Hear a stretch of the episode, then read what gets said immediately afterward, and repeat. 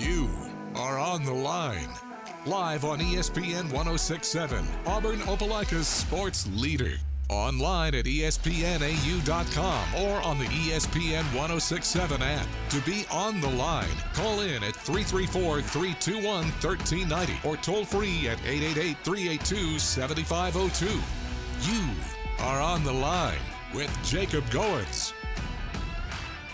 You're on the line here on ESPN 1067, Auburn Opelika Sports Leader. Happy Tuesday, everybody. Hope you're doing well on this Tuesday, September 5th, 2023. This is On the Line, the show that tells you like it is and holds nothing back. My name is Jacob Goins with you for the next two hours right here on the Auburn Opelika Sports Leader, ESPN 1067. Lots to talk about today. Talking Auburn football, talking college football in general. I uh, got to give you all of my week one reactions. I know we talked a lot of Auburn yesterday, and so uh, later on in today's show, I'll give you my reactions from what was a very uh, eventful week one in college football. I don't think many people saw it going this way, but there's some really big results that uh, happened over the weekend. Of course, we had the final one last night uh, between Duke and Clemson. And so we'll talk about all of that at some point today later on in the second hour. But uh, Darrell Dapprich will join us in hour number two as well of Locked On Auburn. Double D will join us there at 3.30. But as I said yesterday, the first hour of today's show, we're joined uh, by good friend, and it's been too long since we've had him in the studio, but my recruiting guru, Christian Clemente of Auburn 247 in the studio once again. Christian, I see you all the time, it, whether it be uh, practices or press conferences, whatever it may be, but it's been too long since we've got you back on this side of town in the studio, man. How are things with you? Yeah, going good. And happy to be back here. Um, as I was telling you before the show, glad to actually be here and to remember. Um, in my old age of 23 years old, my memory's starting to really go downhill. And you know, wrote down yesterday when you asked me to come on, and totally forgot until I saw your Instagram story. So thankfully, ended up making it here. But we're here. Hey, man, social media working working wonders, right? Well, we're glad you're here. Uh, glad to to talk to you. We have a lot to talk about because it has been a while a since ton. you've since you've been in here. Um, and I know we we were talking before uh, before we turned the mics on about now that the season has started. I know your schedule has slowed down a little bit. Uh, still crazy though with recruits, and I want to talk about that. The ones that were here on Saturday as well, but. We're going to get you all caught up here in hour number one on Auburn football recruiting, the guys that have committed over the last month or so, uh, what we could see moving forward for Auburn football, and then, of course, some of the results on the field as Auburn gets ready to go out to Cal this weekend. If you have any questions, comments, concerns for us, especially Christian here in hour number one, we would love to hear from you on the phone lines. 334 321 1390 is the number to put you through to us. Questions for me, questions for Christian, more importantly or just you want to be a part of the conversation. 334 321 1390. Uh, Christian, before we talk about the results in the game on Saturday and the recruits that were here on Saturday, we need to get caught up with what's been going on over the last month or so since we we talked to you last. And so, what can you what can you tell us and the listeners? They've been keeping up, we've been keeping up too, but just the guys that have been around this uh, around this program, Auburn's picked up a few more big commits, especially over this past weekend. So, what can you tell us about what's been going on Auburn football recruiting? Yeah, Auburn uh, finally quelled some of the concerns, I guess you could say, about offensive line recruiting over the weekend. You pick up 2025 offensive tackle Spencer Doland uh, from Athens, who had uh, Athens, Alabama, that is, who had a pretty strong offer list already. Looks really, really good as an offensive tackle, just his frame. Um, so that's Auburn's third commitment in the 2025 class. Speaking of that, we'll stick with that for a second. You know, Auburn picked up J.J. Faulk, uh, Keldric Faulk's younger brother, who Stud. Yes, and all- Stud. who who could who could end up being better than Keldric. I think. Um, I will always go back to last year, last uh, July fifth, I think it was, when Keldric committed to Florida State at that time, and Jason said to me, said, and he said to a couple other people, you know, you cannot stop recruiting Keldric because even if you don't get him, you need to make sure you keep building that relationship for JJ because he can be better. Um, and so now Auburn actually has both of the Faulks Right. And very, they're very, very happy to have him. Well, it's interesting because with Keldric right now, you feel like, and I, I know that you guys have talked about this over at Auburn 247, how you see Keldric right now, but if he gets a little bit bigger, a little bit faster, you could see him move positions. I feel like JJ's the same way, right? He's playing edge right now in high school, but if he gets a little bit bigger, maybe move him more inside possibly. Do you see that happening? Uh, I think he could be that pretty stereotypical like Jack linebacker. I think that's his spot. You know, we'll have to see. He's already 6'3", like 225, and he's just starting his junior year of high school. He That's- that's ridiculous. Yeah, he plays all over for Highland Home. He plays as a like true linebacker. They put him at like nickel as like a money backer, like in coverage. Jeez. Um, he plays tight end and wide receiver, and then he does rush the passer. Obviously, I think that's going to be his future home. Now, if he continues to grow like Keldric, then he will become like a defensive end. But he's probably going to be a jack linebacker, I think. But you know, every time I write about him in a story, it's kind of like his position is up in the air because mm-hmm. we don't know how much he'll keep growing. this shows my my unknowing of of all the teams in, in the state of Alabama. Highland Home, what what class are they? Are they 2A. they're two A. Okay, I, I just didn't. I wasn't sure what ranking they were, where they they classified at in the state of Alabama. But no, JJ Faulk is is a fantastic player. Twenty twenty five. You mentioned he's th- he's one of three in that class, and all three of them are extremely impressive, high rated guys, and so a great start for twenty twenty five. Yeah, all three are four star in state linemen. You have two defensive linemen um, in Malik Autry, and then theoretically a defensive lineman maybe, and Jack or Jack linebacker and JJ Faulk. And then you've got Spencer Doland now. Um, and so, it, it- you know, Auburn has three commitments. I think they're number 11 already in the team rankings for 2025. Now Auburn's kind of in a spot where, you know, we always said the 2024 class Auburn staff was going to be behind, and that's just the fact of the matter. Even in 2025, to be fair, they're a little behind. You know, a guy like Ryan Williams was already committed to Alabama by the time they got here, um, but that w- they had more of an even footing for that class. And, Right. you know, we're starting to see it with them already having some headway there, um, and I think that 2025 class could be really, really special. But you know, we'll, we'll see where things go from there. Other commitments, you know, we have to talk about DeAndre Carter. Obviously, Yeah, absolutely. um, the Sunday commitment, that one has been a long time coming. The amount of times I've had to answer questions about DeAndre Carter uh, in person, on the message board, whatever, really since Big Cat Weekend has been, uh, there's been a lot of them. Yeah. well, how far out did you have a really? Because I know you've been talking with them as you do with all of these recruits so much, and you have such a good relationship with so many of them. It's what makes you so good at what you do. But how? I guess how far out did you have a feeling that DeAndre Carter was going to come to Auburn? Was it him coming to Big Cat? Was it the amount of extra trips that he took here, not just from up the road, from across the country in the state of California, Christian? So where was the point where you were like, okay, this guy, I've got a good feeling he's coming to Auburn? Yeah, I think let's start with score one because you know he was looked at for a long time as a USC um, Southern Cal that is lean, um, and he was going to take an official visit there. He ends up, you know, he has it scheduled, um, and then you know someone a source at Auburn says, "Hey, you know, DeAndre Carter is going to take an official visit this upcoming weekend." And I'm like, well, he's supposed to go to Southern Cal that weekend. He's like, nope, he's coming to Auburn. Wow. Um, and so that was, you know, that was interesting to me, but I wasn't sure if Auburn could go across the country and get a big offensive lineman like that. You know, to be able to do that, you have to have a connection of some sort. Um, and Jake Thornton and uh, Ben Aigamaua, who is the area recruiter out there, built up a really good connection with DeAndre and his family. He comes for a visit, you know, talking with him after that June official visit. That was the first point where I was like, okay, I think Auburn can get this guy because you get to see his personality.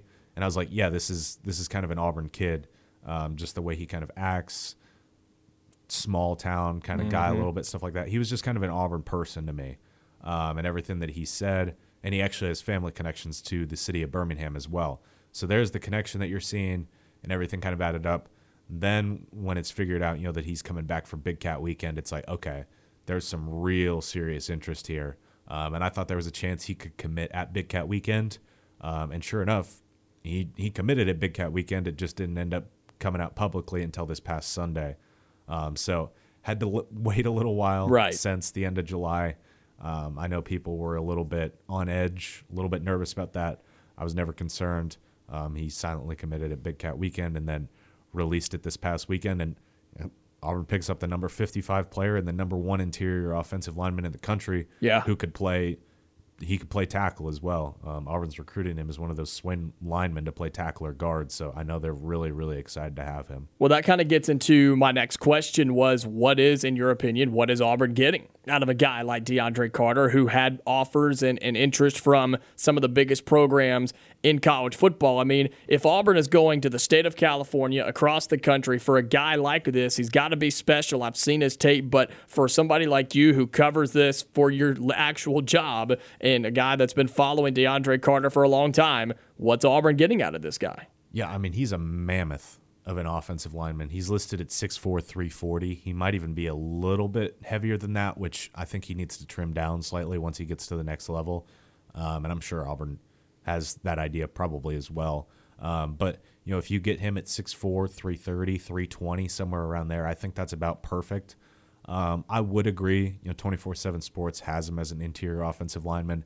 I would agree with that. I think he could maybe play right tackle, but I'm just not sold on it. I, I don't know his wingspan, but just seeing him in person, I don't think he has the longest wingspan necessarily, like you would necessarily look for out of a tackle. Mm-hmm. But he plays out there at Mater Dei California, um, the good one. There's two in California.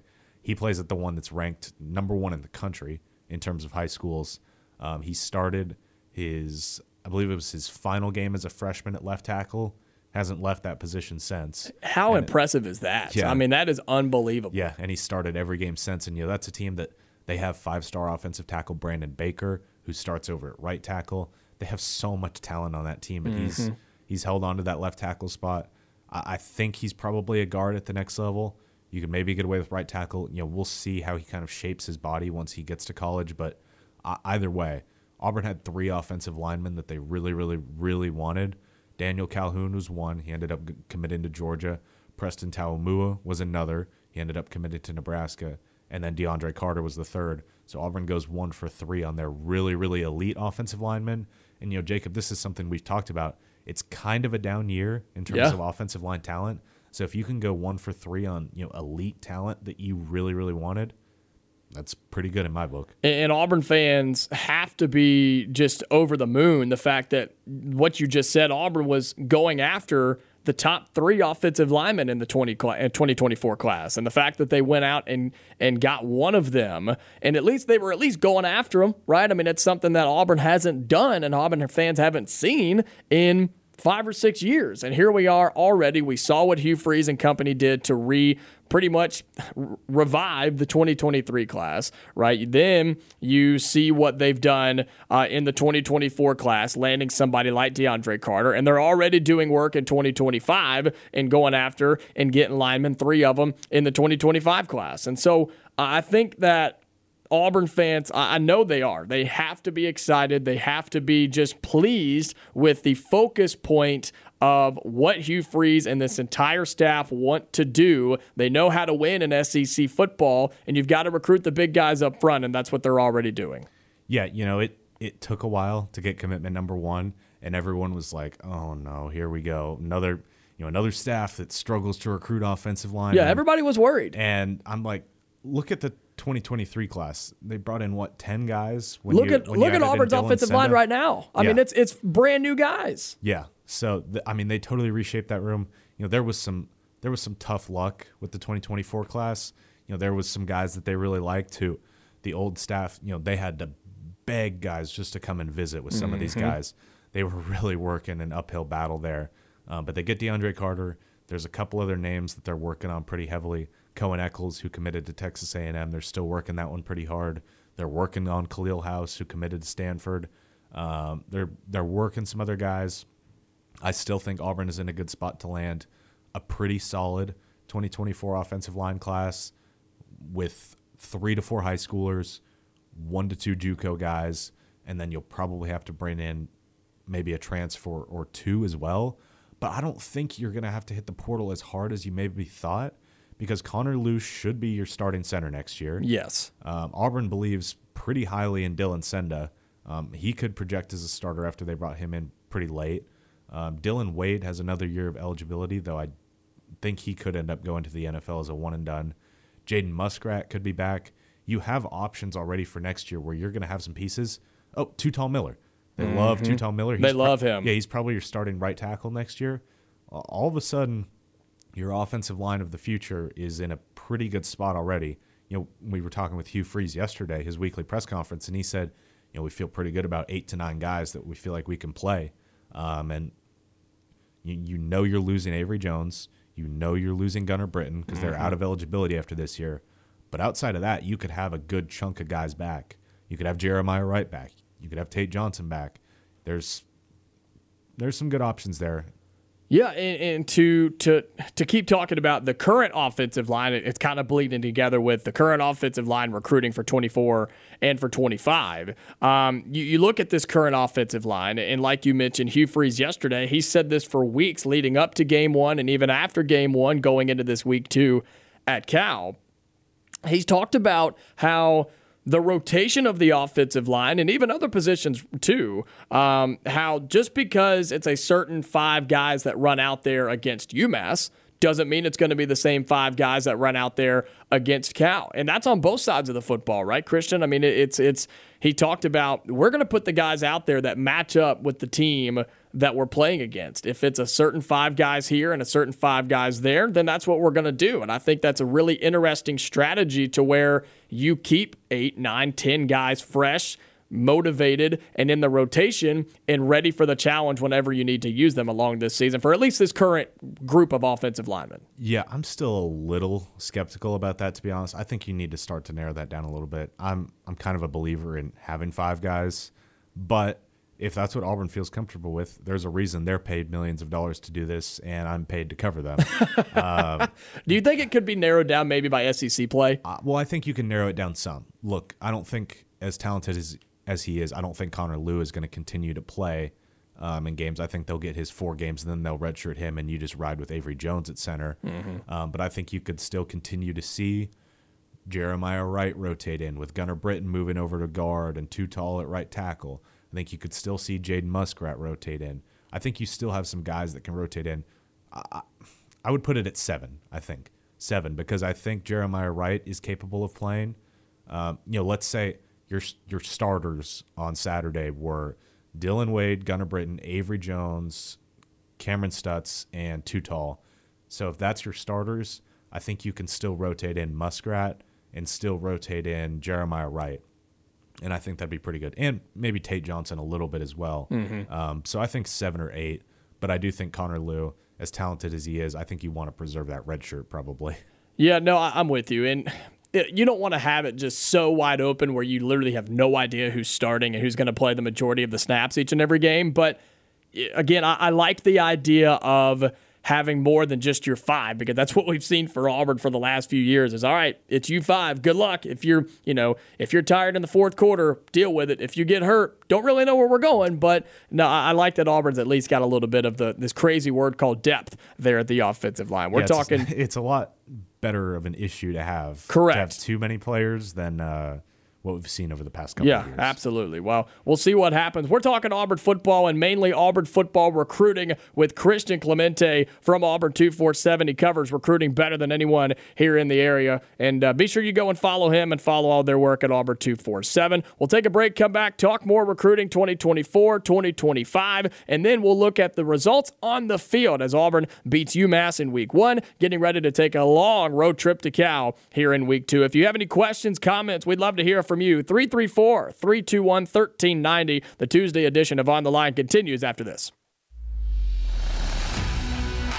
You are on the line on ESPN 1067, online at espnau.com, or on the ESPN 1067 app. Back inside the studio here at ESPN 1067. This is the Tuesday edition of On the Line. I'm Jacob Goins, joined by Christian Clemente from Auburn 247. He joins me every now and then here in the studio. Been way too long, but he's my recruiting guru. Go follow all of his work. Christian, tell everybody where they can find you and all your fantastic coverage and everybody else over there at Auburn 247 and Auburn Undercover. You guys do just a wonderful job. Yes, yeah, so it's all over at auburnundercover.com. Um, right now is actually the last day for our uh, quote unquote kickoff. It's been a little while now, but kickoff special for 55, 55, 50% off. There you go. An annual sub. Um, so that gets you through football season, gets you through basketball season, gets you through official visit season next summer. Um, so it gets you all that stuff over at auburnundercover.com. Um, and then you can follow me on Twitter at cclemente247. Well, again, you guys, you guys are doing it better than most, and uh, just a, a, fantastic group of, of writers and, and just media members and guys that are always working and covering Auburn athletics. And so, with that, we were talking about recruiting. It kind of bled in a little bit to the current roster, but for 2024, right? Because it goes through December. Um, guys that are committed or unsigned yet, whatever you want to call it What's the status there, Christian? And I guess my real question is is Auburn expecting anything else in 2024 throughout the rest of this season? We talked all off season long about how wins on the field will result in more recruits and recruiting victories. But is Auburn expecting anything else through the next few months when it comes to the 2024 class? Yeah, I mean, you kind of hit the nail on the head there, and the fact that for the first time in a couple of years, Auburn's recruiting class is in a really good spot going into the fall. They've got 18 commitments. I think they're number 13 in the country in the 24 7 sports team recruiting rankings. So they're pretty close to full. You know, mm-hmm. they're more than about three quarters of the way done. Um, and so now it's a lot of try and break out the spatula and get some flips there at the end. Love it. Um, and, you know, there's really not a ton of uncommitted guys that they're still after. They're after Bradley Shaw, the linebacker out of Hoover. Mm-hmm. Um, they like a JUCO safety, Laquan Robinson. Um, I don't remember where he plays JUCO, but he's originally from Greenville. Um, there's not a lot of other uncommitted guys that they're still after right now. You know that'll change um, with some senior season tape, maybe. Um, some guys could play their way in a little bit. Some JUCO guys will start to pop up, but in terms of targets, a lot of it is flip guys. You know, you look at a potential second running back. Auburn's really, really focused on Kevin Riley, the Miami commitment um, out of Tuscaloosa County. You look at wide receiver. Auburn has three really good ones committed, but they kind of want to add one more, and so they're still after Cam Coleman, who committed to Texas A&M. What's the status there? Anything? They're working it hard. They're still working really hard, and I, I think he'll be back for a game or two this fall, maybe more than that. And it's just try and get him on campus as much as possible this fall and see what happens. Yeah. Um, and and also see what happens with Texas A&M for that matter. How big is that Week Four matchup then for Auburn on the road at Texas A&M? I mean, what a what an opportunity if you're Auburn. Maybe if you, I mean, there's a lot more riding on it than just one recruit. But if you do find a way to go and win that football game, and then maybe bring him back for for another big game in Jordan Hare, I mean, you just never know. Well, yeah, it would be you know, if you went on the road and won that game, then you could maybe get him on campus the very next weekend for the Georgia game. Yep. Um, and so they really like you know they like Cam Coleman and they like offensive lineman Cohen Eccles committed A and M as well. So, yo, Tech. I mean, they play this week, but Miami and Texas are two programs that I'm wa- Texas Texas A and M are two programs that I'm watching pretty closely because mm-hmm. Auburn is still recruiting some of those guys. Same goes for Florida. And we saw Florida look pretty terrible, pretty terrible against Utah, which was not unsurprising to me, but Auburn really likes Amir Jackson, Florida's tight end commit. They really like Jamonte Waller, the five star you know, defensive end slash jack linebacker commitment. Mm-hmm. They really like those guys. They like uh, Makai Boyro, who's the ginormous defensive tackle committed to uh, Florida as well. So. Their their recruiting class is really really good, and yes. I think Billy Napier's done a fantastic job with that. But man, if he can't pull out some wins, which I don't think they will this season, it's gonna just disappear, right? Yeah, that's the thing. I gave Billy Napier credit because unlike Bryan Harsin, he recognized that this fall might not be great for them. So he went out and he built a stud recruiting class to try and you know, show the future, um, to try and build some job security. The problem is if you only get four wins or five wins, it becomes really tough to hold on to yeah. the core of that recruiting class. So, you know, we'll see, but Auburn's recruiting those guys heavily. Um, I'm trying to think of some other guys. Defensive line, they're still recruiting Kamarion Franklin heavily. In the secondary, they'll continue to recruit KJ Bolden and Zaquan Patterson until the very end. So they're recruiting a lot of guys. They're still, you know, offensive linemen. We talked about Cohen Eccles. I talked about Preston Taumua. They're still recruiting him. Mm-hmm. Um, still recruiting Khalil House. So they're recruiting a lot of these flip guys. And if you can add, if you can get one or two of those elite guys to flip there at the end, like if you could flip a Cam Coleman and flip a Kamarion Franklin or something like that come December, hold on to the majority of your class – because let's be honest, Auburn has to do the same thing. Right, they absolutely. have to hold on to these guys as well. Um, but if they can do that, land a couple big flips and maybe get some JUCO guys, some late senior season guys, you could be in a really good spot for a top 10 class. Well, Auburn's already a top 15, and you're absolutely right. If you get one or two of those, and if they're big enough, Yeah, you could pull a top 10 class in 2024, build some momentum on the field, and then 2025 already off to a good start, but it's wide open for Hugh Freeze and Auburn football. Speaking of which, we'll talk about what's going on on the field so far for Auburn football. As they win week one against UMass, they get ready to take what's a weird road trip out to Cal, one that Hugh Freeze not too happy about. We'll talk about all that with Christian Clemente of Auburn 247 when we come back.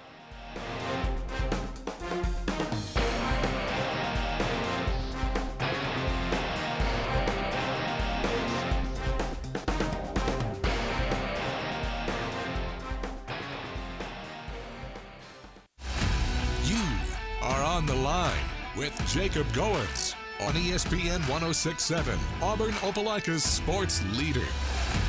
Halfway through hour number one here on the Tuesday edition of On the Line, the show that tells you like it is and holds nothing back. My name is Jacob Goins, joined by Christian Clemente of Auburn 247, our recruiting guy here in the studio, talking all things Auburn football, of course, talking about recruiting. And this guy's got a few questions for Christian Clemente on the phone lines 334 321 1390. Terry, you're on the line, man. What's up? Hey, Jacob. Hey, uh, Christian. I was wondering if you thought that the Auburn Texas A&M game would determine the ultimate decision by Cam Coleman. That's a good question. Now, hmm, I think it'll have some impact, um, but I, I don't know if you could say it's the ultimate decision because I think it'll come down to the field for the whole season in the sense that you know Texas A&M could win that game, but they could still struggle through the rest of the season and you know only get six or seven wins, and you know Auburn might do the same, but I think Auburn getting seven wins is different than Texas A&M getting seven wins this year. Um, especially Right? He can figure out that Jimbo Fisher's a clown. yeah, and so you, you know we'll see. I think this is one that Auburn's going to do everything that they possibly can until December, until signing day. Cam Coleman is one of those can't miss guys, and you know they ended up missing out on him when he kind of shocked the college football recruiting world, to be honest, and committed to A and M on July fourth. But Auburn hasn't given up since. They've only really started recruiting him harder since then, and they were already Yeah, I think- recruiting him really, really hard. So. Yeah, I think that's a misnomer for a lot of people. They think when a guy commits to schools quit recruiting them. That's just not true at all. Well, Auburn used to. Auburn used to. They they well- would quit. They would absolutely quit. If you went somewhere else, it was it was disrespectful to choose another school off the rip. And so, if you didn't want to play at Auburn, then you, then Auburn didn't want you, which is not true. And Hugh Freeze is Not proven true at that. all. Hey, what was the situation with the penalty Saturday? Do you guys? It doesn't seem like Auburn was penalized a whole lot at all. And did the offensive line get one penalty at all? There were no pre-snap penalties according to Hugh Freeze. See, that was that. That's that's that. That should be that should be over uh, said quite a bit. No, no, I can't remember the last time an Auburn offensive line got no pre-snap penalties. Yeah, it's huge. I mean, it, I think it speaks to the the experience that these guys have that are on the offensive line. Maybe not ex- experience together or with Auburn, but just college football experience on the offensive line. And there were some, you know, there were some holds downfield and stuff like that in in game in play. But no, Hugh Freeze and Christian, you can correct me if I'm wrong. Didn't he say that yesterday? That you no, you didn't have any false starts. I think Rivaldo Fairweather got a hold in, but I don't think any of the offensive line did, which is pretty crazy because you know we've already talked about how they rotated the offensive line a bunch, and you know all of these guys are new together in that sense. So that was that was pretty impressive. I get it's just UMass and it's a home game, but still. Yeah, that's what I was thinking, Christian. You play seven, eight, nine guys, you don't get a whole a pre-snap penalty at all. especially That's in week one, phenomenal. in week one yeah, of the week season. one. That's when you expect. It says something about the work, the experience also, but it says something about the discipline too. Mm-hmm. Absolutely.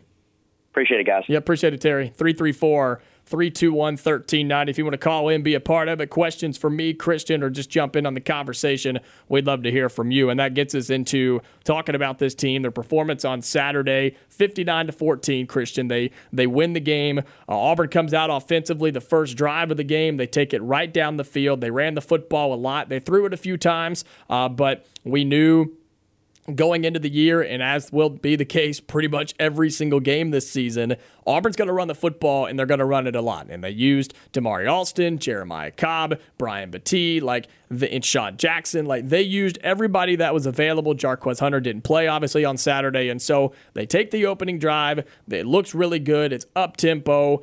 It looked like a good Auburn offense, something that we haven't seen in a long time. You end up winning the game 59-14, but just your your thoughts on Auburn's performance on Saturday in the opening win versus UMass. Yeah, I mean, it was about what I expected for Auburn's game against UMass, to be honest. Um, sticking with just the offense, because I'm sure we'll talk about the defense, but it, I mean, it was extremely vanilla, which I think is fine because it got you a big win and you didn't have to show too much before Right. you go play Cal, before you go play at Texas A&M, stuff like that. Um, so you got to save some stuff. You know, I was looking at the stats and people were asking on the message board, you know, where was Rivaldo Fairweather? I think that's a guy that they really, really like and will be a big part. And I think they wanted to save him a little bit. I think they wanted to save some of the more complex passing plays and other schemes and stuff like that. So I think they saved some of that. They stuck with what was working, which was just running the ball down UMass's throat, using Robbie Ashford a little bit, but saving a lot of what Robbie, some other packages that he could have that could be pretty fun. And that what a big day for him, right? I mean, what a what a, a really exciting opportunity for him. We we all know the conversations that were had throughout the offseason, and Hugh Freeze said he needs to be ready, he needs to be mature, he needs to respond the right way, if not name the starter. And he got his opportunity in game one on Saturday. Yeah, and just you know, it was basic, pretty much mostly design runs. But you know, I was talking with, uh, mm, I think it might have been Justin Ferguson yesterday. We were talking about when Joey Gatewood had the passing touchdown to, I think it was Shenker against Texas A&M. Like you have so many of those different plays that you can set up for Robbie Ashford that you didn't use at all. Um, and so they've got a ton of stuff, I'm sure, in the back pocket with him, with their tight ends. I don't think we saw even remotely close to what Shane Hooks can be. You know, we saw him get targeted a lot, but I think there's still so much more that Shane Hooks can do that they wanted to save. Um, Jay Fair and Ja'Varrius Johnson were both productive as well. Um, we didn't even see that much of Jyaire Shorter in terms of production, um, and there's still a lot there. So they saved a lot on offense, which I think is good because they didn't need to use it against UMass, and they were still very productive. And then defensively, um, you saw you, they, UMass didn't throw the ball a whole lot. That's not really their their go to. They like to run the ball, and they ran it on Auburn. You better believe it. They they ran it on Auburn, and it wasn't necessarily straight up the gut. They realized instead of running at the big SEC linemen, let's go around them, and that's exactly what they did. And so some rushing concerns on the defensive side. We heard it all fall. They still exist as we go to Cal in week two. Yes, they do, um, which is not good when you are playing against Cal's really good running back room. Um, but this is something that you just said it. This is something that it, it was the million dollar question during fall camp: Is Auburn's run game really good, or is Auburn's run defense really bad, or is it both? And I think it's both because I think Auburn's run game is very good. I think Auburn's run defense still has a decent amount of work to do, um, and we saw how they ended up fixing that a little bit on Saturday where it became blitz almost every single play, and Mm-hmm. Donovan Kaufman randomly became a terror off the edge from Love that it. star position. But Love it. Uh, that might have to just be Auburn's identity this year, and you might be able to get away with it when you have DJ James and if Nehemiah Pritchett can get healthy, and Jaylin Simpson back there, and Keionte Scott and Kayin Lee. When you have all these guys in the secondary, you might be able to just get away with being a very blitz heavy team in order to be able to stop the run because the defensive line struggled to stop the run a little bit. You know, they buckled down once they started blitzing a little bit more, especially with the linebackers blitzing more. Um, I did think Eugene Asante was he lived up to the uh, fall camp hype that he had built. Yeah, had six total tackles to lead the Auburn defense. Yeah, and he just looked like he was playing possessed out there. He was everywhere. Yeah, he was playing so hard. He almost single handedly blocked a punt by himself.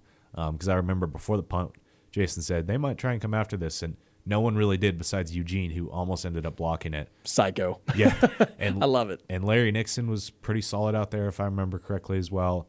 Um, Austin Keys left a little to be desired in my mind. I thought he was going to be a little bit better, but you know, first game, still things to work out. But Right. I mean, could that be the same thing you were just talking offensively when it comes to receivers and, and looks and plays? Like defensively, too, maybe not just releasing the dogs and letting them just go absolutely insane against UMass when you don't technically need it?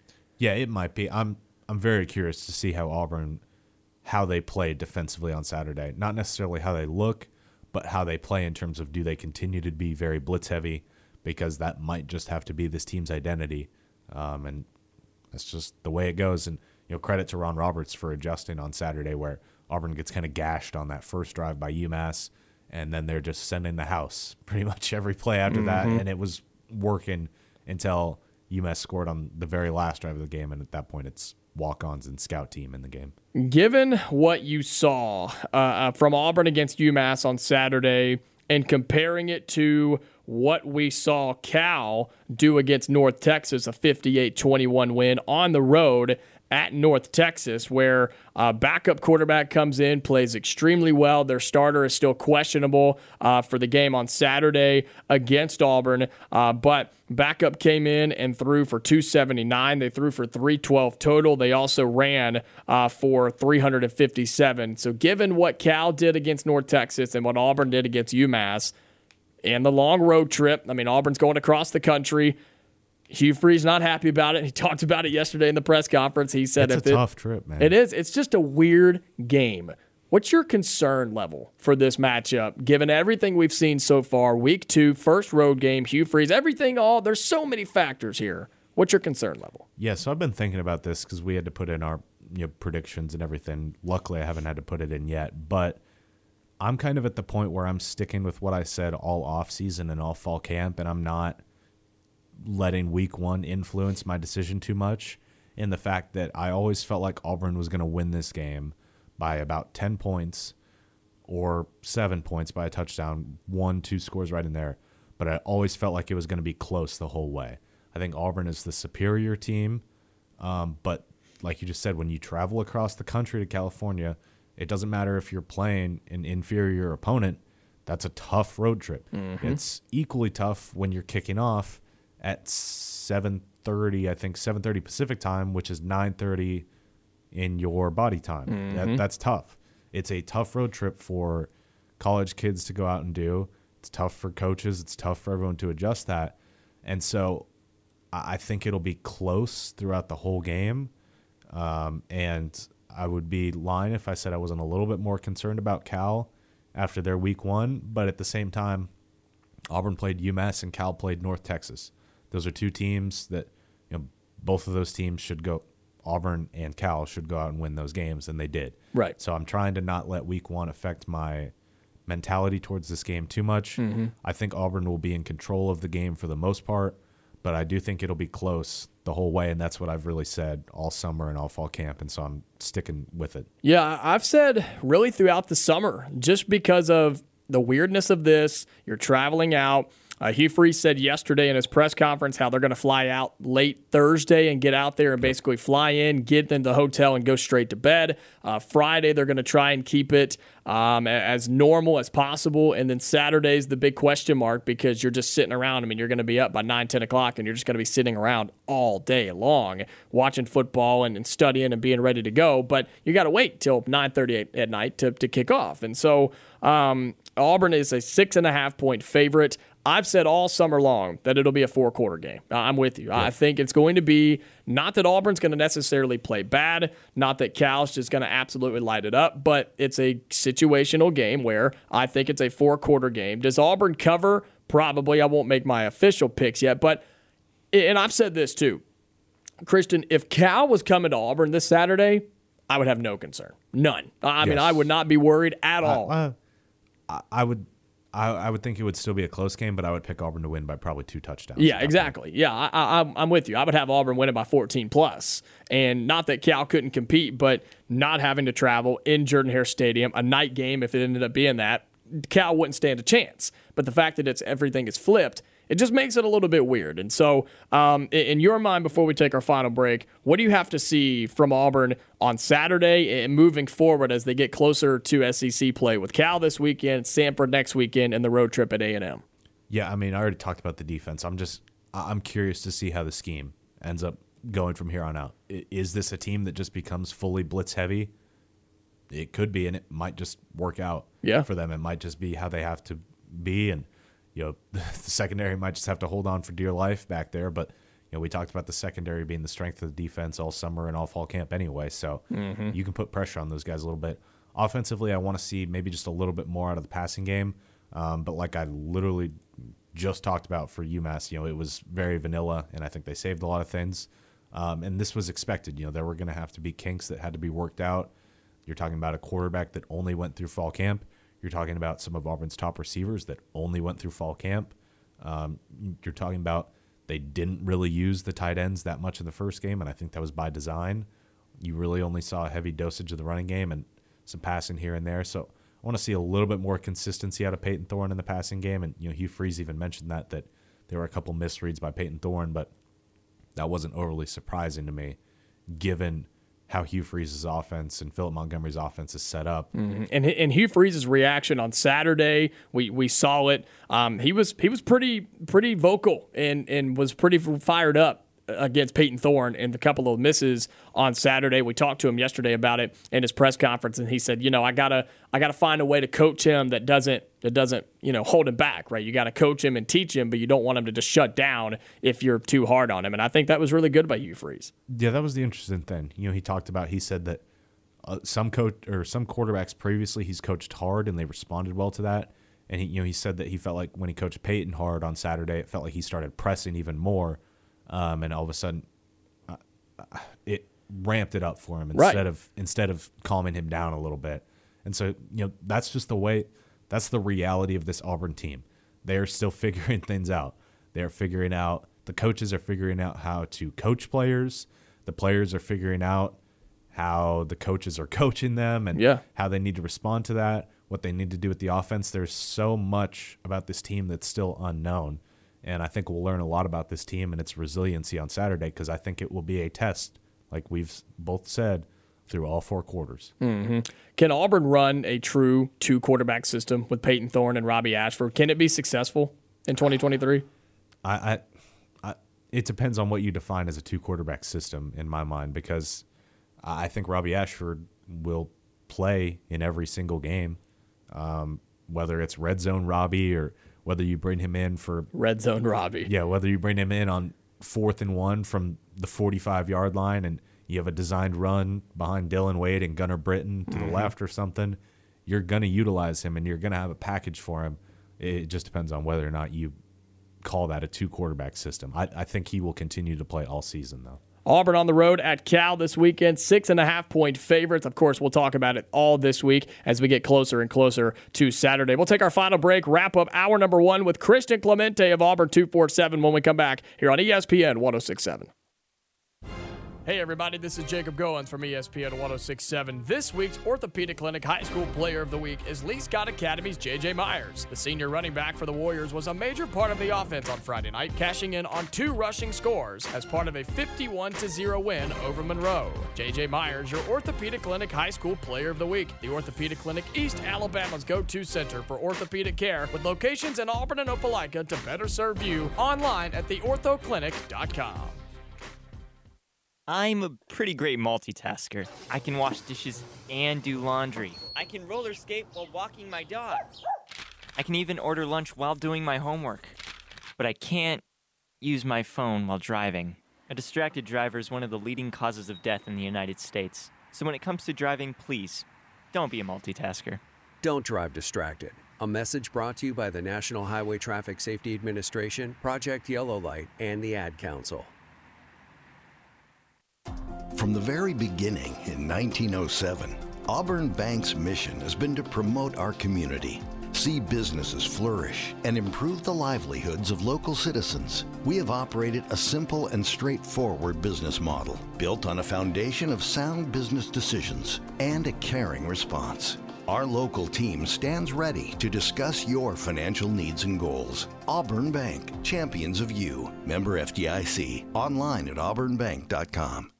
The Edward Via College of Osteopathic Medicine in Auburn is dedicated to its mission of transforming medical students into caring, compassionate physicians. VCOM partners with Auburn University for student activities, shared learning experiences, and research opportunities. Students are instructed in a hands on learning environment by outstanding faculty members that are dedicated to student success. VCOM is working to improve the health of Alabama's citizens by increasing the number of primary care physicians throughout the state, especially in rural and underserved areas. Find out more at vcom.edu.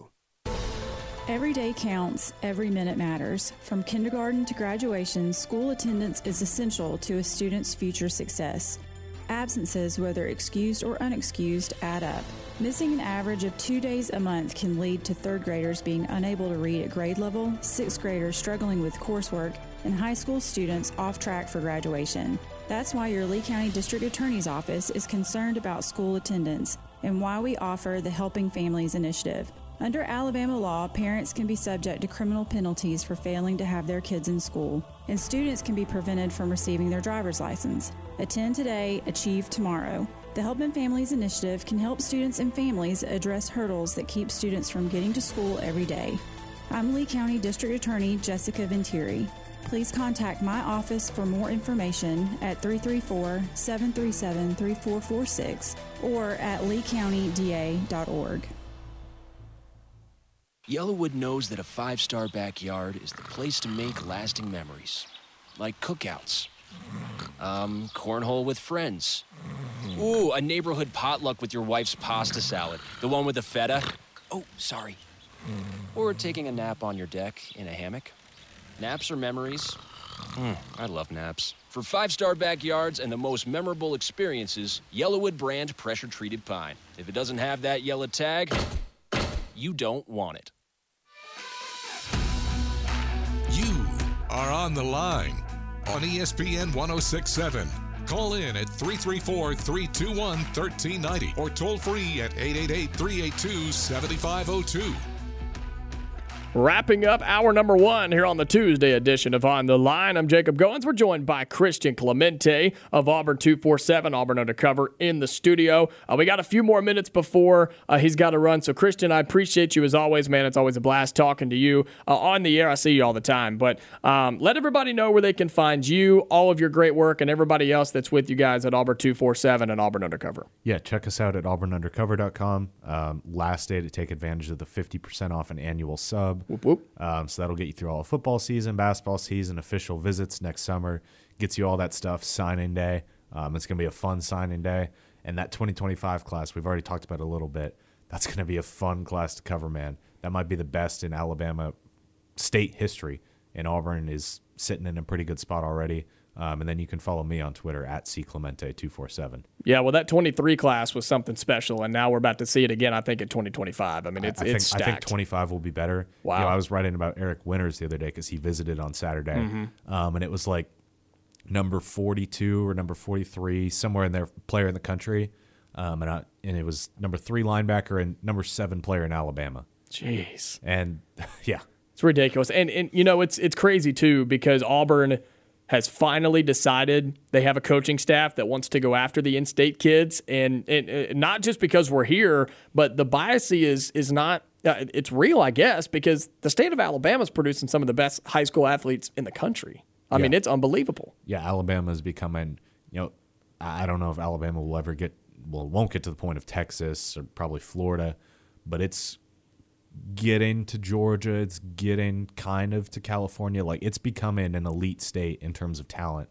um, year in and year out. You know, even the 24 class, it's maybe not as top heavy, but it's really deep. Right. There's 30 guys that are power five or whatever you want, whatever you want to call power five now.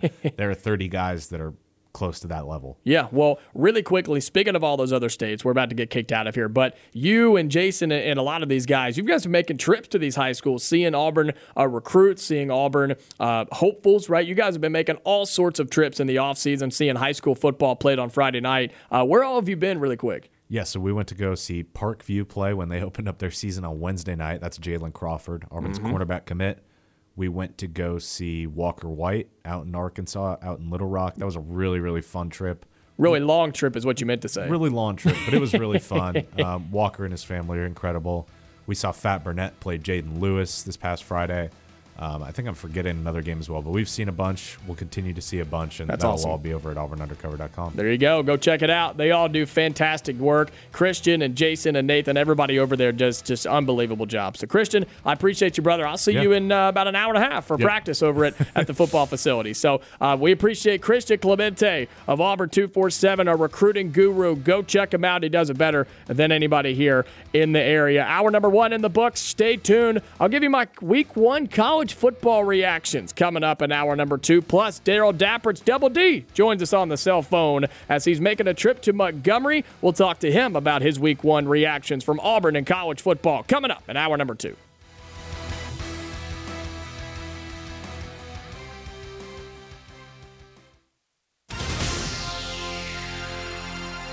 The following is an Auburn Network production.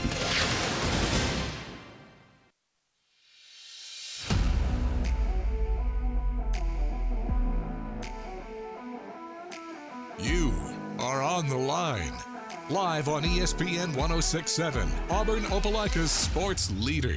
Online at espnau.com or on the ESPN 1067 app. To be on the line, call in at 334 321 1390 or toll free at 888 382 7502.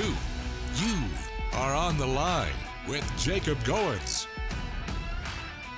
You're on the line here on ESPN 1067, Auburn Opelika Sports Leader. Happy Tuesday, everybody. Hope you're doing well as we get underway here in hour number two on ESPN 1067. My name is Jacob Goins with you from 2 to 4 here on ESPN 1067. If you missed any of the first hour of today's show, be sure to go and catch up. Find the podcast after the show today. You can find it one of two ways ESPNAU.com. That's ESPNAU.com.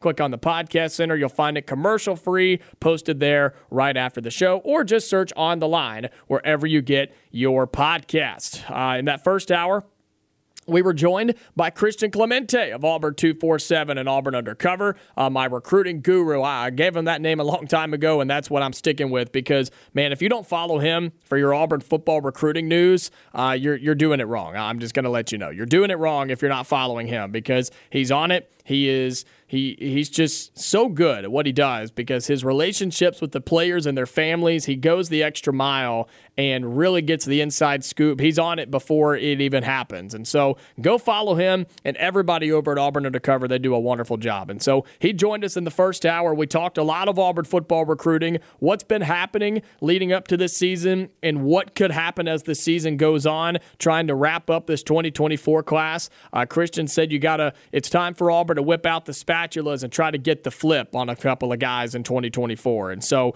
um, I didn't come up with that. I can't claim that. He he he got that all on his own. And so uh, we talked about 2024, also the hot start that Auburn's off to in 2025 when it comes to recruiting. And so uh, go and check that out in, in, in the podcast from the first hour. A lot of recruiting. Talked about Auburn UMass a little bit. Got his thoughts on the Cal game coming up this Saturday. So it was a lot of fun. It's been way too long since we've had Christian in the studio, and so I appreciate him and his time, his friendship as well. And so go check that out at ESPNAU.com. After the show today, it'll be posted commercial free. But here's what's coming up in hour number two we got to talk week one, college football, right? We've been talking a lot of Auburn, and we got to talk what's been going on in week one of college football. It's officially over thanks to the Clemson Duke game last night, which we'll talk about. There were some crazy games and there were some crazy results in week one, and we got to talk about them. New AP poll is out. We'll talk about that as well. Then coming up at 3:30, Darrell Dapprich uh, of Locked On Auburn, Double D, will be joining us on the phone lines uh, at 3:30 to talk Auburn, UMass, college football,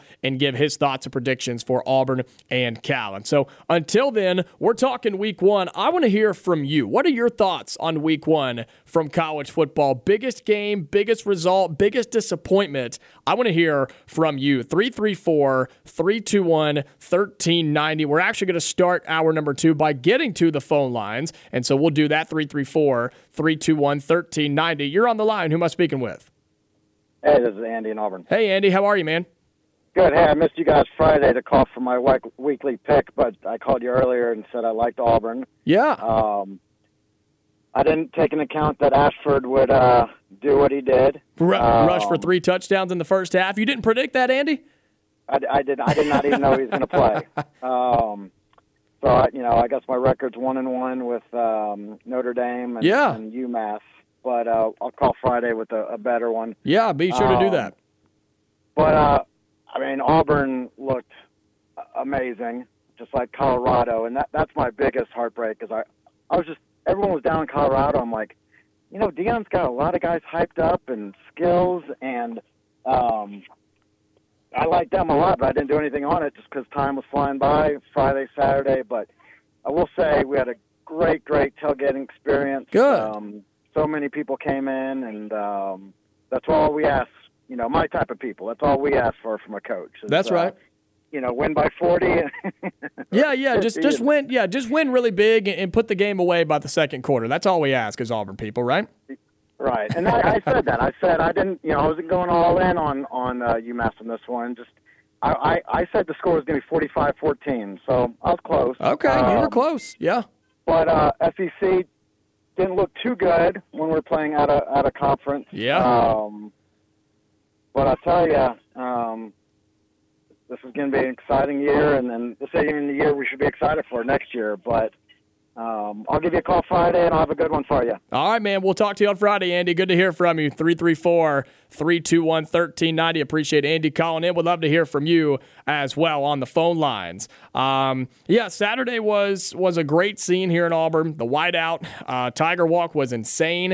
Uh, I was walking to the stadium right before it happened uh, to go and cover it in the press box, and it was it, it was an insane scene. It really, really was. And you know, you had a record breaking crowd at Jordan Hare Stadium. Over 88,000 people were in the stadium this, uh, uh, this past Saturday. And so, yeah, it was a great day in Auburn. College football as a whole this opening weekend started way back on Thursday with Florida, Utah, went all the way through last night with Clemson, Duke.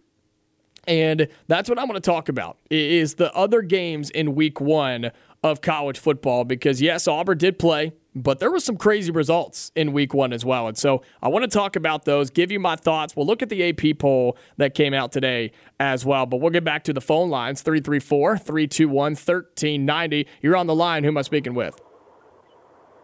This Mark. How you doing? I'm good, Mark. How are you, brother? What's up?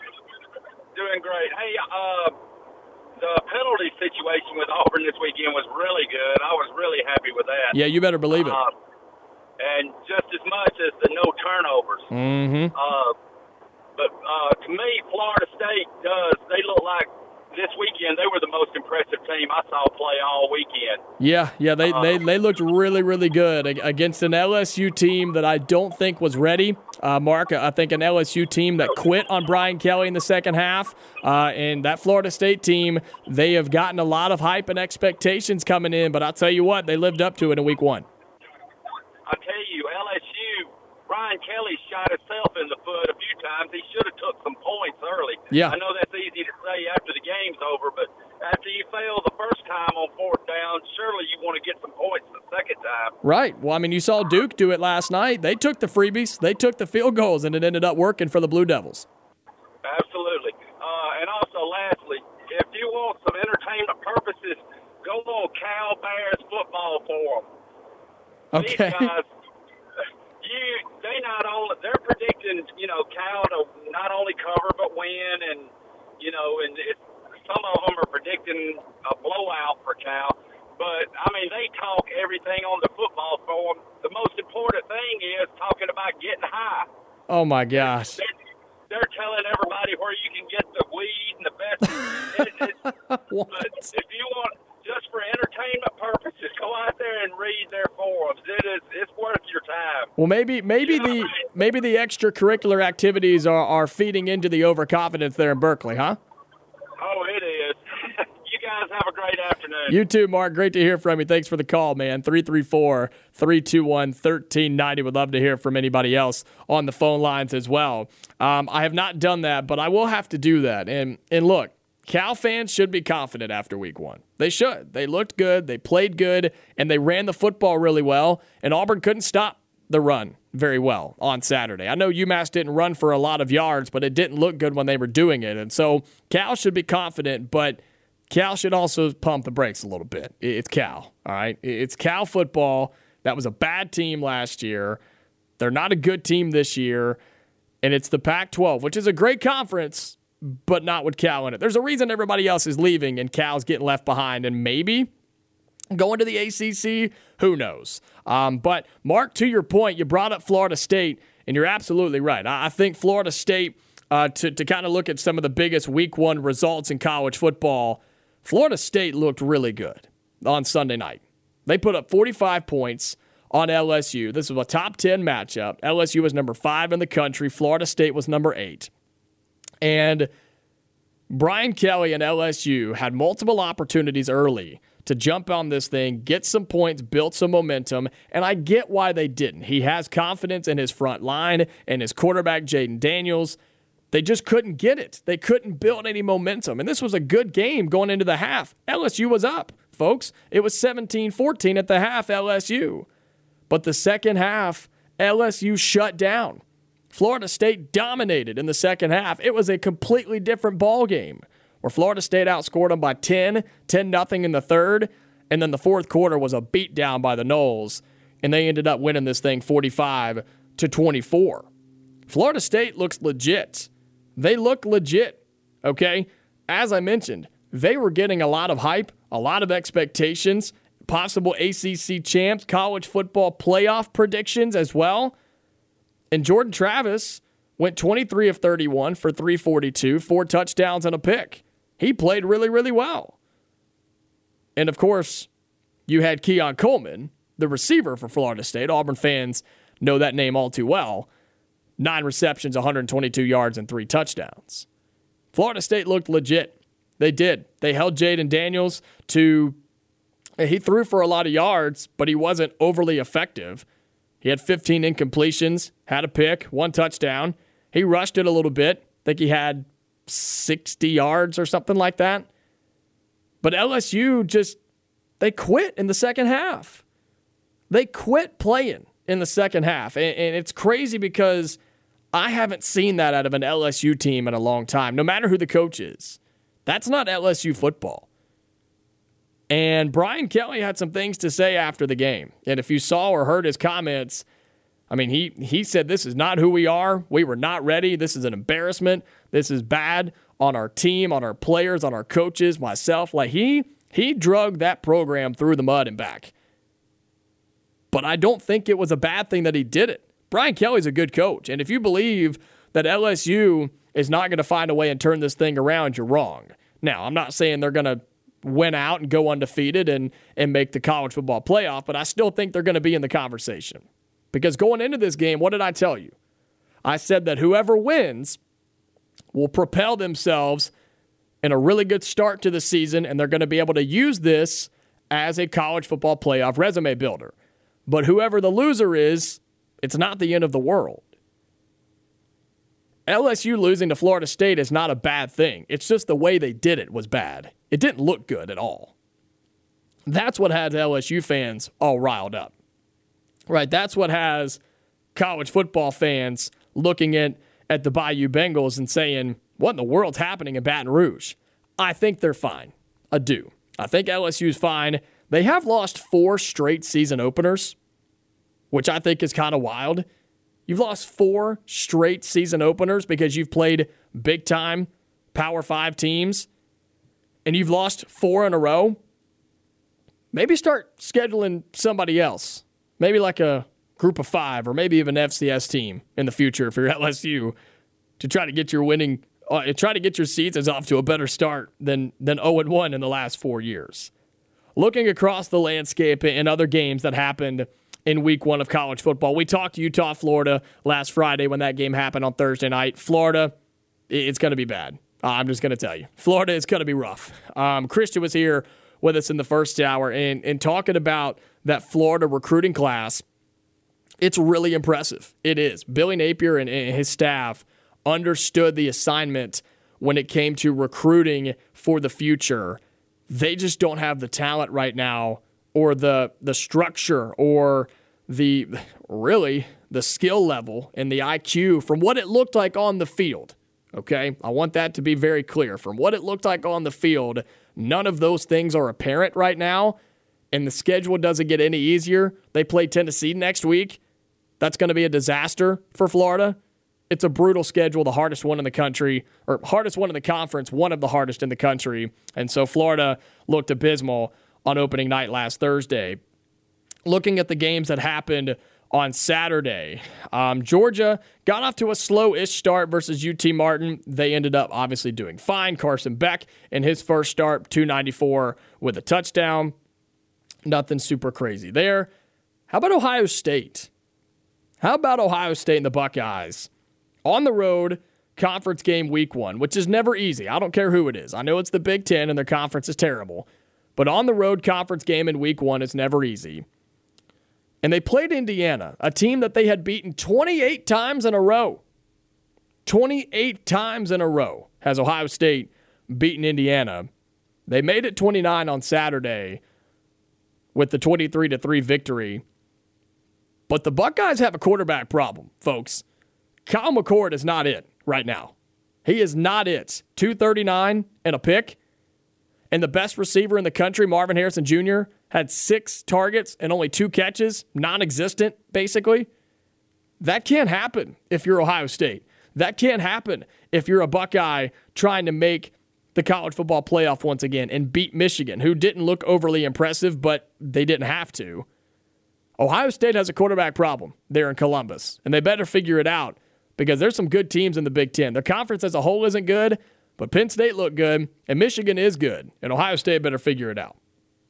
Alabama, what are your thoughts on this? I'm curious. Our Auburn listeners here, we've talked a lot of Auburn versus UMass, but what are your thoughts on Alabama's performance against Middle Tennessee? When you look at the four quarter scorecard, it looks pretty cool. They scored 14 points in every quarter, and they held Middle Tennessee to just seven points, and they win 56 to 7. But it seemed like just a week ago, everybody around the country was worried about Alabama. They were worried about the quarterback room. Is Nick Saban dynasty over at Alabama? Does he have the talent? Does he have the coaching ability anymore? And if he doesn't have a true Heisman quarterback, can he be effective? Can he win? And going into the game, it was what, Thursday? Wednesday or Thursday before Jalen Milroe was officially named the starter for Alabama? But then he comes in, has three rushing or three passing touchdowns, two rushing touchdowns, threw for almost 200 yards and carried for 50 more. He looked good. He did. He looked good, and you can't deny it. But then all of a sudden, right, last week everybody was worried about Alabama. Everybody was saying, "Oh, this is a 3 and 4 loss team. They don't have a good quarterback. It's doom and gloom in Tuscaloosa." And one big game against Middle Tennessee where Milroe did fantastic things. He set, I mean, he did something no quarterback has ever done at Alabama with his passing and rushing touchdowns in the first half or in the game. I can't remember. But all of a sudden, one big performance against Middle Tennessee, and all of a sudden, Alabama's back. All of a sudden, Alabama is a national championship favorite. Jalen is going to be in New York for a Heisman. Let's slow down a little bit. Let's slow down a little bit. And let's see what happens this Saturday when Texas comes to town. Because Milroe had some highlight reel plays. Milroe had some really good execution on the offense. And the defense, you stop Middle Tennessee. Okay. Let's see what happens when they play a real team, when they play a Power Five team. And Texas was very vanilla on Saturday. They didn't look anything crazy, but they didn't have to. And Alabama didn't look anything crazy because they didn't have to. But we can't go one week ago to saying that Alabama and the dynasty could be falling because they don't have a quarterback to all of a sudden they're the best team in college football. You can't do that after one week against Middle Tennessee, especially in week one. 334 321 1390 is the number. Give me your thoughts. I want to hear from you. Week one college football reactions, some other games that I want to talk about when we come back before Darrell Dapprich, Double D, will join us on the phone lines coming up at 3.30. That's it. Uh, coming up here on the Tuesday edition of On the Line on ESPN 1067.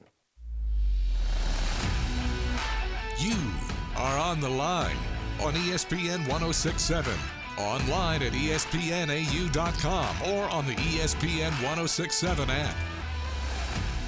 All right, let's keep looking at some week one results in college football, some of the biggest storylines around the country. Uh, the newest AP poll is out. I'll look at that in just a few minutes. And then uh, coming up at the bottom of the hour at 3.30, Darrell Dapprich will join us on the phone lines from Locked on Auburn, Montgomery radio legend. He'll be joining us as he does every single Tuesday to uh, give us his thoughts on Auburn UMass, his thoughts and predictions on Auburn and Cal coming up on Saturday, plus maybe some of his thoughts on these week one results in college football as well. Um, got to talk about it. I got to talk about what was the craziest game of the weekend. The most unexpected result, I think, of week one in college football Colorado on the road at number 17 TCU. Okay. This was a game where TCU was favored by almost 21 points, almost a three touchdown favorite. It was 20 and a half at kickoff. Colorado, we know the story, right? We know Deion Sanders going from Jackson State. Uh, we know that he went in and cleaned house, just absolutely kicked everybody out and brought in his own guys. We know the confidence level is there. We know how outspoken he is. Uh, we know that he brought his son with him, uh, Shedeur Sanders. We know that they've got some dudes. But on Saturday, this was a game where TCU, everybody, including myself, thought they were going to win this football game. All right. Did I think TCU was going to cover 21 points? No. But I did say TCU was going to win by double digits. And what a game this was. It was back and forth the entire time. And Colorado goes in and they shock the college football world. And they win 45 42, and Colorado's 1 0. They had a couple guys absolutely go ballistic in this football game. Shedeur Sanders, the quarterback, 38 of 47. So just nine incompletions on 47 attempts. 510 yards and four touchdowns through the air. That's unbelievable. That's unbelievable. And Colorado goes in there week one, game one of the Deion Sanders era, and they win the football game. I mean, it's just, it's unbelievable what they were able to do. Then you have Travis Hunter, who plays both sides of the football, who is already getting crazy Heisman bets now after week one. He played over 100 snaps on Saturday because he plays both sides of the ball. I think the total was, what, 111, something like that? Over 100 total snaps for one player in week one in the state of Texas where the temperature was over 100 degrees. And he made some highlight reel plays. The interception was something that made Sports Center top tens all over the place. So shout out Colorado. They they defied the doubters in week one. They did. They shocked the world. They kept the receipts, right, Deion? They kept the receipts. But now it's time to move on and play your more, play more games. You've got Nebraska this Saturday. That's a winnable game for Colorado. And isn't it crazy how after just one performance against a good TCU team, but a TCU team that lost a lot of talent from that national championship game team, isn't it crazy how the narrative has completely changed on Colorado, where before it was they're going to win two or three games maybe, to now everybody is saying they're going to make a bowl game. They've received a ton of bets to win the, the Pac 12. Slow down. They're not winning the Pac 12. Have you seen that conference? The Pac 12 went undefeated in week one, 13 and 0. Undefeated in week one. They're not winning the Pac 12.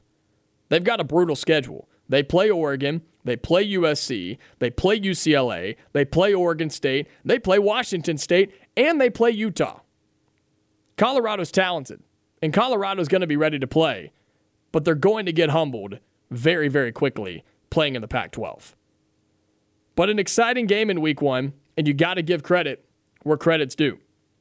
Quickly, I know we're about to get to our bottom of the hour break. Uh, Tennessee looked good against Virginia. Um, you had Oregon, who put up a basketball score of 81 on Portland State. Um, don't think I agree with it, but hey, Oklahoma did the same thing, 73 nothing on the Butch Jones Butch Jones coached Arkansas State, and there was the video of him teared up on the sideline.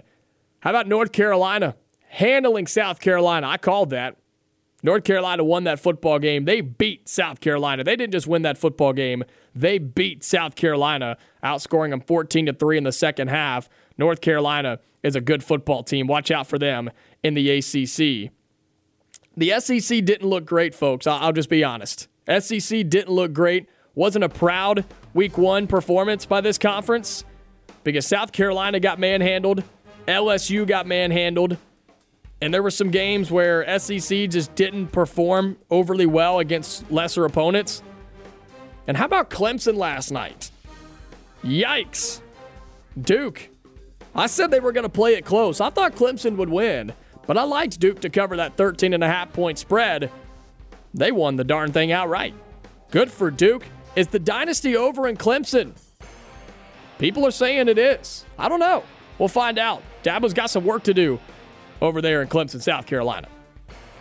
Double D, Darrell Dapprich joins me when we come back. We'll talk to him about week one college football results, Auburn, UMass, and previewing Auburn and Cal. Don't go anywhere.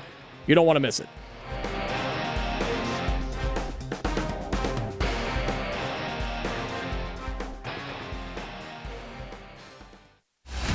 You are on the line with Jacob Goins on ESPN 1067, Auburn Opelika's sports leader. We've got 30 more minutes here on the Tuesday edition of On the Line, the show that tells you like it is and holds not the back. My name is Jacob Goins with you on ESPN 1067. And as he does every single Tuesday, Double D Darrell Dapprich's joining us on the phone lines on his way to Montgomery. He's going to be on the call for the Montgomery Biscuits game tonight. Darrell, how are you, man? Man, I'm doing great. I apologize in advance if this is not the highest of quality, doing it from my cell phone in a moving vehicle, but I am supposed to arrive at the ballpark about 20 minutes or so. Uh, me and, and one of your, your, your guests that you have on periodically, Lindsey Crosby, who knows more about baseball than any human being on the face of the earth. yes. Uh, we have the opportunity to do uh, the series, the, the, the last homestand of the Biscuits versus the Chattanooga Lookouts. Um, I'll be doing some play-by-play, and Lindsey will be joining me for some uh, color commentary, and we're going to be doing that through Sunday. So we're really excited. This is a phenomenal opportunity. The, the regular play-by-play guy for the Montgomery Biscuits got called up to the Tampa Rays, and so they've been using guest uh, radio guys. And I guess after 15, 16 people down the list, they finally got to me when everyone turned them down and said, "Hey, would you mind?" No, we've actually had Doug Amos has done some games, and so it's been a it's a great opportunity. It's a lot of fun, and it is a bucket list thing since I was a little kid. So I do take it very, very seriously and very appreciative of the opportunity. Well, that's going to be that's going to be a heck of a, a broadcast, and, and, two very, uh, very awesome and very uh, entertaining and knowledgeable gentlemen that'll be in that press box and booth tonight with you, Darrell Dapprich, and Lindsey Crosby. And you mentioned it. There's there's nobody that knows baseball, especially minor league baseball, like Lindsey Crosby does. And so uh, you guys are going to have a fantastic job. For anybody here in, in Auburn, Opelika that wants to tune into that, Darrell, where can they find that tonight? You can just go on the Montgomery Biscuits website and you can just click the little headphones for listen. Uh, you can also, if you have a MLB TV account, uh, choose Tampa Bay Rays as your favorite team, and you can watch the game, watch the actual game online, and it'll be Lindsey and I doing the uh, commentary, doing the audio over that. So awesome. that'll be kind of cool. But if you just want to do audio only, you just click on the little headphones on the Biscuits website and you'll pick us up. Awesome, man. Well, you guys are going to have a great time. And so good luck to that. I'll definitely tune in and, and catch you guys. And anybody here that, that wants to be and go catch that tonight, that's going to be a fantastic broadcast. But Darrell, let's talk a little Auburn football. You and I got to uh, sit next to each other on Saturday there in the press box, as we will multiple times this season at Jordan Hare Stadium, and watched Auburn win against UMass 59 to 14. Um, an, an impressive Saturday, I would say, for Auburn in, in game one of the Hugh Freeze era. Uh, there's different takes on the on the results and on the the play of the offense and the defense. But Darrell, your overall reaction and takeaways from Auburn's 59-14 win on Saturday versus UMass. Well, I think that you know you you, you pretty much got what you expected. I think that Auburn against an inferior opponent you, you want to see them come out and not be perfect, but you want to see them execute at a high level. You want to see them manhandle that opponent. You want there to be no drama, no suspense, and you want to play a lot of players. You want to go down the depth chart. And I think, you know, had a great time, as you mentioned it. I couldn't have better company up in the press box. Really enjoyed that, by the way. And so uh, all of us watching that together was we're able to see Auburn go three, four down the depth chart, see some guys play, some young players – uh, you know, get some snaps. And so that's what you want. You want to get out of there, you know, for the most part, injury free. You want to play a lot of people and you want to dominate. You don't want that thing to be in down in the third quarter. And I think Auburn accomplished all that. There's some things to clean up. That's great. That's what you want to see when you're playing in a real life game. Some things that you can work on in the in the uh, the week leading up to game two. So I think Auburn got what they were asking for it seemed like uh, one of the few but very big concerns for Auburn uh, in this game on Saturday, and it's something we've heard throughout fall camp, was the rush defense. And no, if you look at the stats, they weren't crazy for UMass, but just watching the game in person and anybody that caught it on TV or, or listened to the radio broadcast, the rush defense was was hurt a little bit on Saturday against UMass, and they've got to find a way to clean it up, Darrell, because you saw what Cal did against North Texas. They are going to run the football out in Berkeley on Saturday. They really are, and I think that that was a concern that that I had going into um, week one was the Auburn's rush defense, uh, how they, especially on the edge. You know, we've talked about it a lot. Is that Auburn seemed to have an Achilles heel with running backs being able to bounce it outside, and and that happened early on in the first couple drives where Auburn didn't do a really good job of tackling. They allowed the running backs to get outside contained, and they ended up you know, obviously getting some yards downfield where they should have been wrapped up sometimes in the backfield. Mm-hmm. So I, I saw maybe a little bit better adjustment um, possessions after the first possession. It looked like Auburn cleaned that up a little bit, so that's good. But it's still a concern because this Ott kid from Cal rushed for almost 200. Now that is against a North Texas defense, so you know I, I would imagine that Auburn's defense, even with the concern about their run defense, is better than North Texas defense. So I think they're going to have to throw it to beat Auburn. They cannot be one dimensional. If they if they rely on this Ott kid to win the game, Auburn can load up the box, maybe bring Kaufman in the box, who who proved to be a very sure tackler, and uh, shut down that running game. But yeah, it's still a concern to me, and it will be a concern until I see a big boy SEC offensive line uh, seeing Auburn kind of contain that a little bit. But is Cal going to be the? I think that even if Cal rushes for two two twenty on Auburn, I don't know if they're going to be able to throw it successfully down the field enough to get more than 300 yards of total offense, right? And Auburn's going to get some sacks, I think. So I think Auburn can outscore Cal. I think Auburn can really possess the ball against Cal because there you talk about a porous run defense. Cal's is is is, is Swiss cheese, Mm-hmm. and so I think Auburn can control that and, and outscore Cal because I don't think I think Auburn can be multidimensional. I don't think Cal can. So even if Cal goes for 200 on the ground, I don't think they're going to gash Auburn for 450 like Auburn could do against Cal by putting it up in the air too. Yeah, I'm glad you bring that up because it, to start the season, everybody was talking about how Cal's rush defense was abysmal and that Auburn's just going to go out there and just run it up and down the field down their throat. But now, since Cal had a good rushing performance and Auburn's defense maybe didn't have a good rushing uh, performance on defense, everybody's just flipped their their perspective on, oh man, Cal's just going to run the football all over the place. But Darrell, Auburn's going to run the football all over the place. We saw it on Saturday with Damari Alston, your guy Jeremiah Cobb, Sean Jackson, Brian Battie. I mean, there are so many weapons offensively uh, for Auburn on the running side of things, plus Robbie Ashford in the red zone. Mhm. Those are Yep. going to be huge advantages for Auburn on Saturday against Cal. What do you think about that? Well, I think Robbie Ashford is an, is is basically a quarterback, but his running skills are so dynamic that you have to consider him another rushing force. I'm not going to call him a running back. I'm saying he's a quarterback that has dynamic legs that can go for 80, 90 yards on the ground, right? So if you add that to a total of net yards rushing, even if your three backs average 40, 50 yards a game, your quarterback can come in and get you over two you know, put you over 250 total yards rushing. I think mm-hmm. that's a key that Cal is going to have to have an answer for is that dynamic running quarterback. I think Thorne can, is going to have some shots downfield against Cal's defense. I think Auburn's going to be able to run the ball effectively, and I think Robbie Ashford's going to be able to run the ball effectively. So that's a lot to prepare for if you're a Cal defense.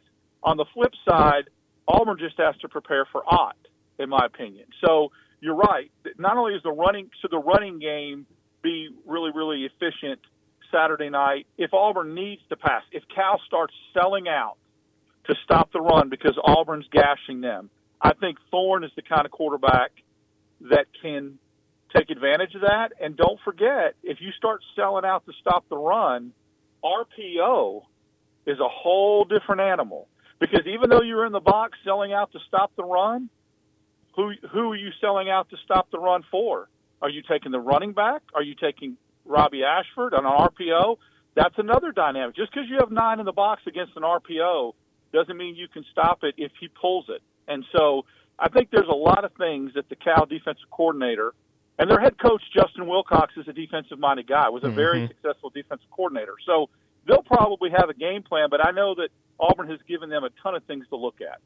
Darrell Dapprich joining us here on the Tuesday edition of On the Line as he does each and every week. He makes an appearance uh, at least once a week, and then the uh, recap show over the weekend for Locked On Auburn, also Montgomery radio legend. He's carrying on that legacy tonight for the Montgomery Biscuits on the radio with Lindsey Crosby. Uh, Darrell, everybody's talking about it because it's the biggest, really, take away the actual matchup itself between Auburn and Cal. The biggest storyline is the fact that Auburn has to go to California, right? And everybody's trying to figure out what that's going to look like, how that's going to affect this team. Uh, Hugh Freeze talked about it yesterday in his press conference on how they're going to adjust. You got to travel out. You got to play at 9:30 at night local time here in Auburn Opelika. So, Darrell, just your everybody's got their own little take on it. And so, how do you think Auburn is going to be affected by all of the the weirdness? Is the best word I can come up with it for what this game really is. I think a lot of the, the core of this Auburn football team has gone on the road and played in a lot more hostile venues than Cal Memorial Stadium. And I say that because I've been there. I mean, I, it's it, it, they will have an impressive crowd. There's no doubt. I mean, they're doing the gold out and all that, and I don't know. I think that stadium holds about fifty thousand. But again, there's no upper bowl. There's no upper deck. It's it's it's just one of those stadiums that Auburn it doesn't hold noise like LSU or Florida or Bryant Denny does. Payton Thorne has been at Michigan, has played at Michigan, at Ohio State, at, at Penn State. I don't think there's anything about going out to California and playing, you know, 9:30 Auburn time that's going to rattle them. I really don't. I think that the whole trip and how they prepare for that and playing in that stadium is not going to be like playing at Death Valley or playing in some other places that Auburn has played before and some of these guys have. It, it, you know, Bryant Denny for Robbie Ashford. So I think that aspect of it's been a little bit overblown. The travel may have an impact, but there's a way to manage that. You get out a day earlier, you make sure you stay hydrated, you make sure you rest plenty. There's nothing about Berkeley, California that's going to be hot and humid come Saturday night. I think that the temperature could get into the 50s. Wow. Um, I, I remember uh, there's an old saying that the coldest the coldest winter I ever spent was a summer in San Francisco. So I mean, it's right there in the Bay Area. Uh, I've been to a game at Candlestick Park in May and about froze. So I, you know, it's it's a true football in the air type feeling. Auburn will be fresh. There's nothing about going there that'll be. There's no altitude problem right? There's no snow or ice to compete. So it's California. And other than the fact that they're going to be starting two hours later, three hours later, but these are college kids that are used to being up and active at 9:30 at night. So I think a lot of that's been overblown. It, could there be jet lag? Could there? I don't know. I mean, you know, again, get out there early and get acclimated to it. and I think you'll be fine. I love it, man. You you always give such a unique perspective and, and, and your own personal opinion, and you tell it like it is. And I really do uh, enjoy listening to you talk about all these certain things. Auburn on the road at Cal this weekend. Darrell Dapprich joining us on the phone lines. Uh, before I let you go, Darrell, just your from from week one of college football. We we finished it up last night with Clemson and Duke. SEC didn't look great in week one. Um, your your biggest takeaways or maybe biggest results from week one in the college football 2023 season. Yeah, a couple different storylines. The easy one is the one that I think everyone is lapping up like a dog at the uh, water bowl, and that's the Colorado story. And I'm still in Missouri mode on that. Show me. I mean, I'm not saying that that's not a great story. We don't know what TCU is or what they have. Mm-hmm. So I'm waiting to kind of pass judgment on that until they play UCLA, USC, Washington, Oregon, Oregon State. There's some teams that can give them trouble.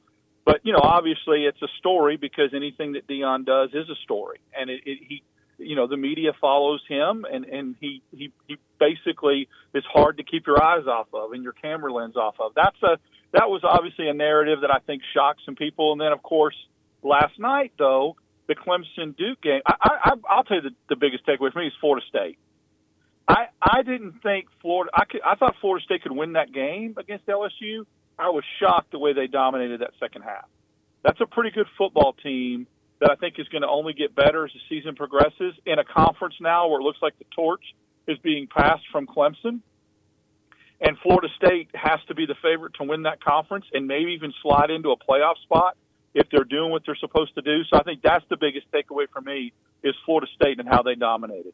Yeah, they looked really good. It, was crazy to see that LSU team just fumble, eh, crumble, and fall apart in the second half on Sunday night against Florida State. Darrell Dapprich, he joins me every Tuesday here on On the Line on ESPN 1067 at 3.30. Darrell, we appreciate you and your time every single week. It's one of the best segments we have throughout the week, man. Let, it, let everybody know where they can keep up with you, all the things you're doing, including your broadcast tonight for the Montgomery Biscuits. Yeah, for the next six days, I'll be doing the Montgomery Biscuits play-by-play on the radio. You can get that at montgomerybiscuits.com, with along with Lindsey Crosby. Monday morning, seven ten WANI, with our good friend Ben Taylor, and then Fridays with Zach Blackerby on Locked On Auburn, and then after every Auburn home game, or uh, I keep saying home game, after every Auburn game, we do a reaction show that gets posted at 6 a.m. Sunday morning. There you go. Hey, man, have a great broadcast tonight. I'll be tuning Thanks, in, brother. and we'll talk to you next Tuesday. All right. Take care, Jacob.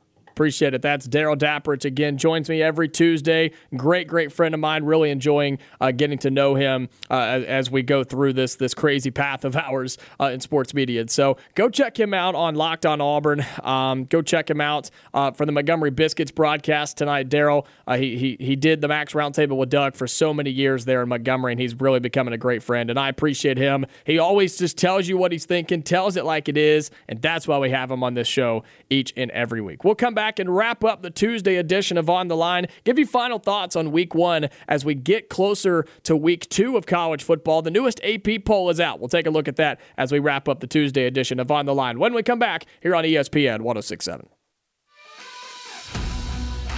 You are on the line on ESPN 1067.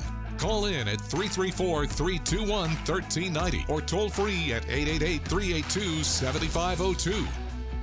Winding down the Tuesday edition of On the Line here on the Auburn Opelika Sports Leader ESPN 1067. My name is Jacob Goins. I appreciate you all tuning in all show long. Uh, if you've been here for the whole two hours tuning in uh, every so often, I appreciate you all. Uh, it's been a great show today. Huh? It's been a fantastic show. Christian Clemente, my recruiting guru from uh, Auburn 247 and Auburn Undercover, he joined me the entire first hour here in the studio, uh, getting you caught up on all things Auburn football recruiting, uh, where the 2024 class class is right now. Uh, who could make some waves down the stretch as we get closer to December? I know sounds a little weird, but as signing day approaches, in December who Auburn is trying to go after, maybe a flip or two uh, as we get close, uh, as we approach and get closer and closer to a signing day there in December. Plus, taking a look at the 2025 class, which is off to a really good start, and then Christian's thoughts on Auburn football as it stands right now in 2023. So that was an hour number one.